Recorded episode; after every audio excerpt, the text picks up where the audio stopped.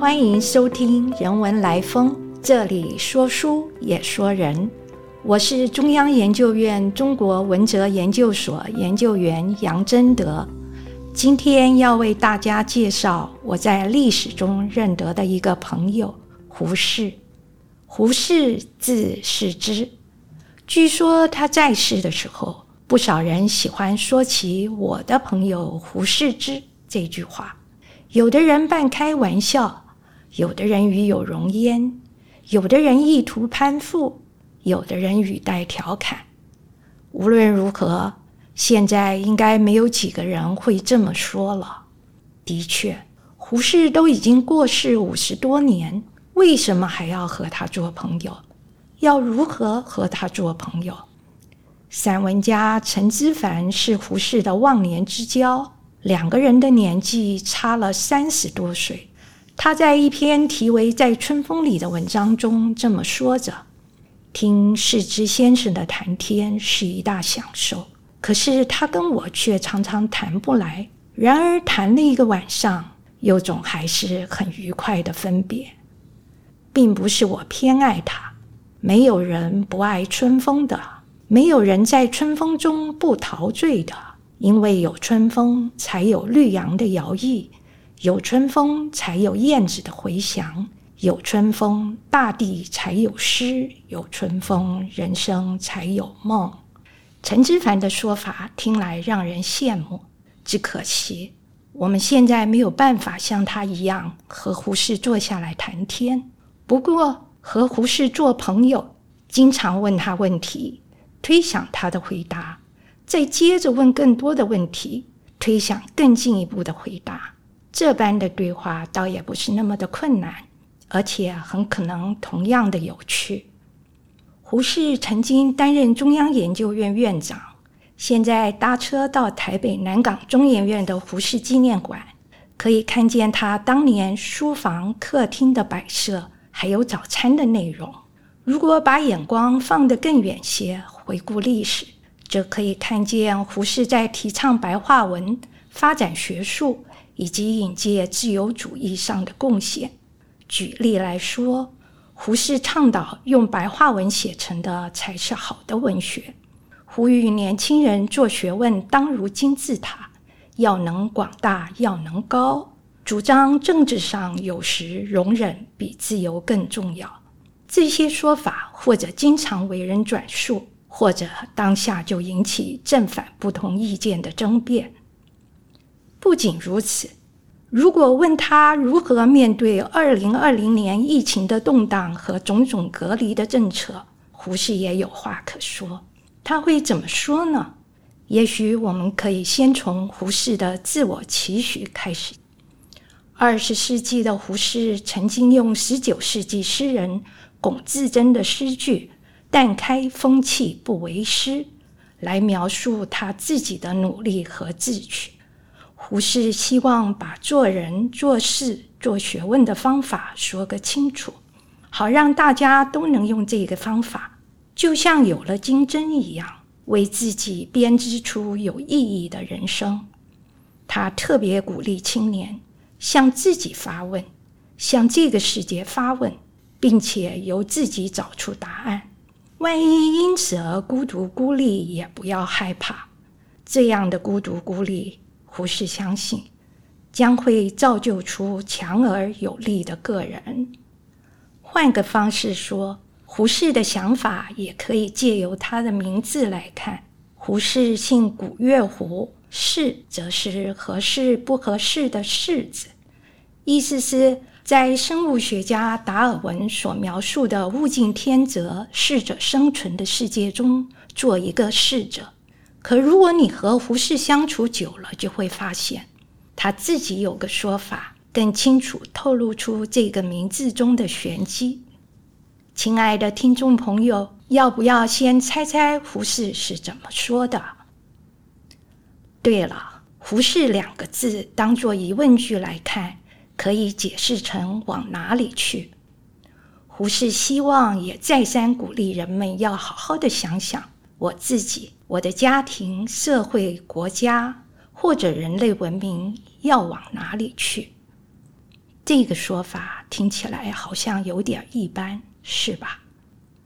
我们不是已经常常想着以后要读什么学校、选什么科系、找什么样的工作？我们也不时举手或投票，表达对于班级、社团、学校或国家要如何发展的要求和希望。既然如此，胡适为什么还要我们留意往哪里去这个问题？简单的说，胡适希望每个人，而不是只有哲学家或文学家，都能有意识的想清楚自己要往哪里去。在他看来，虽然人们经常考虑和选择自己的目标，整个过程却未必是有意有意识的作为。是啊。仔细想想，很多时候我们确实只是随着传统、随着家人、老师或朋友、随着某种主义或学说、随着网络上的讯息就决定了。不过这么做常常也就回答或解决了眼前的问题，难道不是吗？面对这样的疑问，胡适估计要点头说：“确实是有这样的情况。”但他会马上接着说：“可这不是面对世界的好办法。更重要的，这样不思不想的过日子，难以让人充分发展自己的能力和个性，成为一个独立自主的个人。”胡适为什么这么说呢？让我们先按照胡适的思路来看看这个世界。从古到今，世界一直在改变。过去的变化速度慢些，规模小些；现在的变化则是日新月异，而且带来更多的快乐和幸福。这些变化，尤其是科学的进步，是不是意味着世界中的种种运作有其规律？只要完整的理解和把握这些规律，世界就会落入人类的掌握之中，开启一个长治久安的局面。对于这样的说法，胡适有所肯定，但也有所保留。他极为推崇科学发展的成果和能力，但也如同他的老师，也就是有美国哲学家之称的实验主义理论家杜威一样，特别关注实际生活中的不确定性。根据杜威的解说，即使科学已经发现许多自然和经验的法则。生活还是经常出现让人困惑，乃至于措手不及的问题，而无人要长记在心、实际共处的，正是这样的世界。身在其中，无人所需要的，固然不是面对变化和偶发事件时的慌乱，却也不是力求找出所谓包医百病的药方。建立起只是追求平安稳定的静的秩序。相反的，胡适和杜威都深信，无人要以动的文明勇敢迎向动的世界，迎向这些出乎意料的困难。在胡适眼中，动的文明所描述的不仅是客观世界的变化和科学的发展。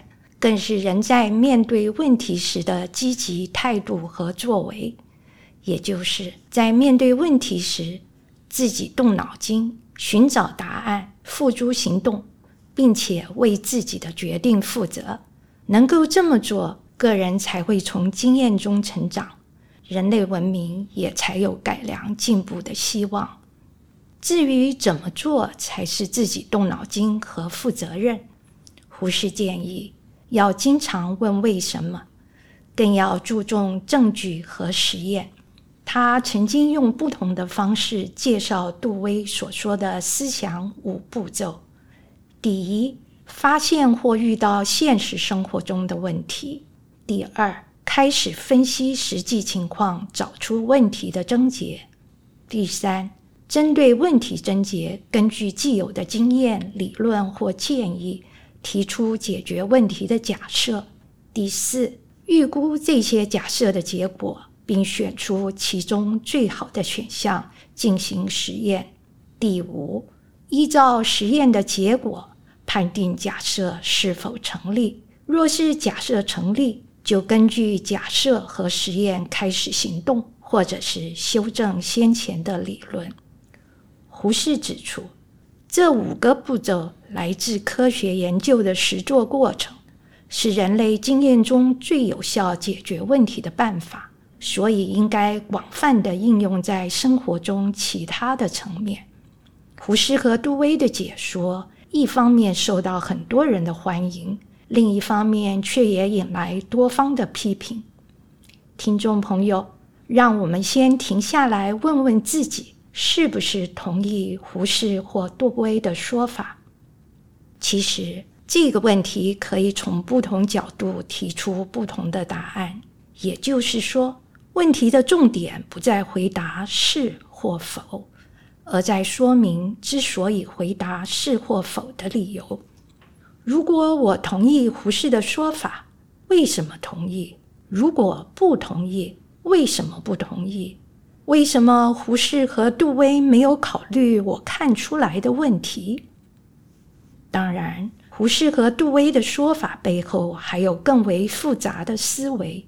如果有兴趣继续追究，可以找来胡适文存中相关的文章。或者找来杜威的书，我们怎样思想？不过在这儿应该补充说明的是，杜威和胡适所说的思想五步骤，只是就看得见的行为解说科学方法的操作过程，还没有进而说明这些行为背后所意含人类知识的究竟。听众朋友，如果希望能从哲学的角度，支持或挑战胡适或杜威的想法，不妨考虑读一读伯兰尼或者孔恩的说法。伯兰尼有本小书《意义》，分析知识的构成要素；孔恩所作《科学革命的结构》一书篇幅较大，主要从科学史的角度说明科学知识的性质和演变方式。两本书都不容易读，但都十分有趣。接下来，让我们还是回到胡适。整体来看，胡适作为朋友，就像我们其他的朋友一样，可能成为一生的挚友，也可能只是陪着度过一段困惑或无聊的时间之后就消失了。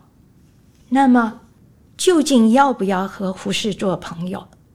这个问题只能由每个人自己来回答。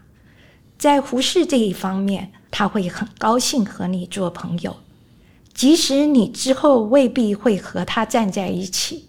对胡适来说，这正是淡开风气不为师的一项重要意义。他期许青年朋友有意识地问自己要往哪里去，而且能够独立自主地找出答案，承担后果。胡适清楚知道这么做并不容易，很可能还因此踏上踽踽独行的道路，但他始终相信，这是作为一个人值得尝试，也应该勇于尝试的生活方式。最后，作为结束，也许我们还可以问胡适一个问题：就算走在这样的道路上，我的孤独孤立。真的是踽踽独行吗？即使四顾茫茫，真的没有谁和我同在同行？听众朋友，要不要再猜猜看，胡适会怎么回答这个问题？谢谢你的收听。如果喜欢我们的分享，邀请你按下订阅支持。如果对节目内容有任何想法，欢迎 email 到听众信箱与我们交流，我们下次见。